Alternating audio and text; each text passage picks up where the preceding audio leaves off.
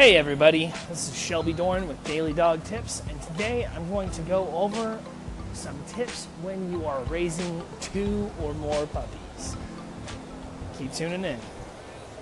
All right, thank you so much for tuning in to Daily Dog Tips. I am your host, Shelby Dorn, here to give you some tips for if you are raising multiple puppies, or if you have become a foster of multiple dogs, or multiple uh, rescues that you have in your house. Um, so, I will get started uh, with the puppy side of it because I just got an email from my buddy the other day that he got two German Shepherd puppies um, from the same litter. And he's just had some questions as far as like how we should train them and that kind of stuff. And typically, what I say is when they're puppies, if you can start with your puppy from 8 to 10 weeks to 14 weeks, or from basically straight from the breeder as a little puppy, just make everything all your training should be almost like a game. Like the dog doesn't really know that you're actually going through training with them. So it's not like a formal thing where you're at a trainer's place or you grab a leash and you're very serious. You want to make it fun because it keeps them interacted. Um, as many of you are going to know, like puppies, it's really hard to keep them on one track focus. Like they're just scattered scatterbrained all over the place.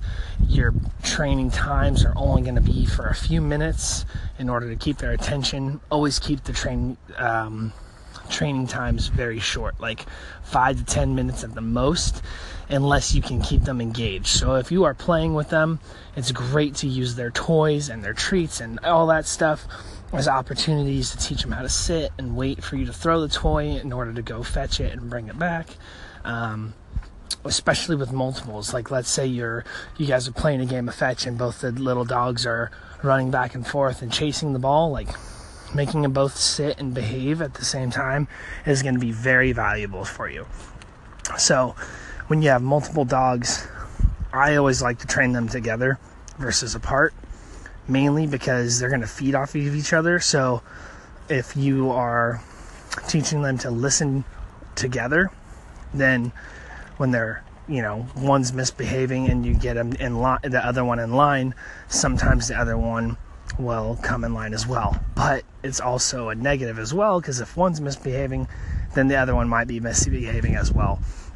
So it's always just beneficial if you're especially if you're starting with puppies and you got a pair of them to just always treat their playtime and their game time as training time. So using that toy boom right over their head for the sit down to the ground for the down and just kind of incorporating the language that you want from them in your playtime because then you're just starting them off on the right foot. Also, if you're feeling a little overwhelmed, definitely don't hesitate at four months old to go and find a trainer in your area because the sooner that you get the training done, um, the better it's going to be because then they don't have as many negative habits or, excuse me, bad habits already formed um, if you are rescuing multiple dogs at the same time, if they have been together for a long time, that's usually not a problem. But if you're rescuing two dogs that have never really met before, um, I would just kind of recommend against that. But it happens. Sometimes you just got a big heart and you get two dogs from the same rescue. What you really want to do is you got to make sure that you kind of keep them together for everything to see how they do. If they are showing any kinds of signs of aggression, aggression or stretch, stress. Sorry, I just ate, so my tongue stick to the, sticking to the roof of my mouth. But if they are showing any kinds of shine, uh, signs of aggression or stress towards one another, then like I had given it Kathy advice, feed them separately. Maybe keep the toys away from each other for about three to four weeks to build up that habit of, you know, you're only allowing them to have it at certain times. They're not becoming possessive over one toy or the other, and you're really learning about the dogs as individuals um, together. Than if you have two rescue dogs run in and there's a big pile of toys, but you don't know that one's already toy possessive. Boom, you already start off with a fight right from the beginning. So you really just want to be careful, um, especially with rescuing multiple dogs at the same time. Just keep everything really plain Jane, feed them apart maybe um, can make sure that they don't have any free access to toys without you giving it to them within the first three to four weeks. And then the same thing with fostering dogs. Um, my mom constantly fosters dogs from the GSGA, which is the Greyhound Association, and uh, we just make sure that we keep them separate from the toys for a while until we build up a good rep- rep- rapport with them.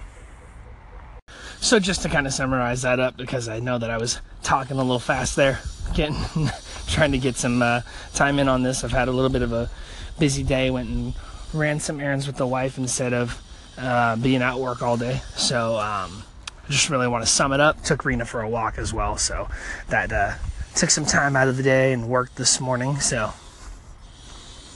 here we go, summarizing it up. Uh, basically, if you start out with puppies from the same litter, do everything together, um, training, all that stuff.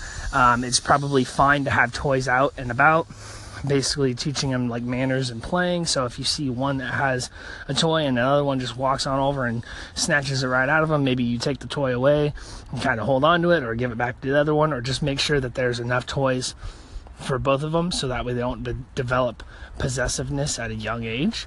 Um, but if you're adopting multiple dogs at the same time, put the toys away, feed the dogs apart. You don't, especially if the dogs have never met before, you really want to make sure that you are keeping things very calm and kosher. You don't want to too energetic energetic of an environment that is going to set them off. You're really still getting to know the dogs.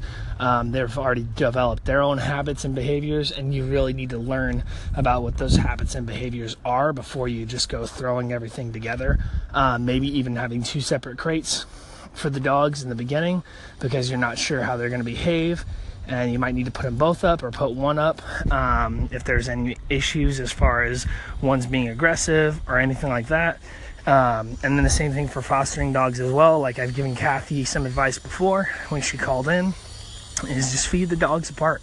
Um, don't hesitate to put safety over convenience. Always put safety over convenience. Uh, you got to remember these are all, all living, breathing things, and just like humans, like we all have bad days. Like there's just it's gonna happen. I'm gonna have a bad day. My wife is gonna have a bad day. Doggerado Dan might have a bad day. Tim Time might have a bad day. We all need to just kind of like keep that in mind when it comes to anything that's really living and breathing. Like even my dog has a bad day at daycare and boarding and sometimes i got to put her up or sometimes i need to keep an extra eye on her sometimes i can't put toys in group with certain dogs because one dog is just having a bad day but he's interacting okay with the other group so you just got to always be adjustable one but two just kind of always put safety over convenience that's something that i'm always to hammer home is safety over convenience every day so for now, this is Shelby with Daily Dog Tips signing off and expect a daily dog ramble in the morning.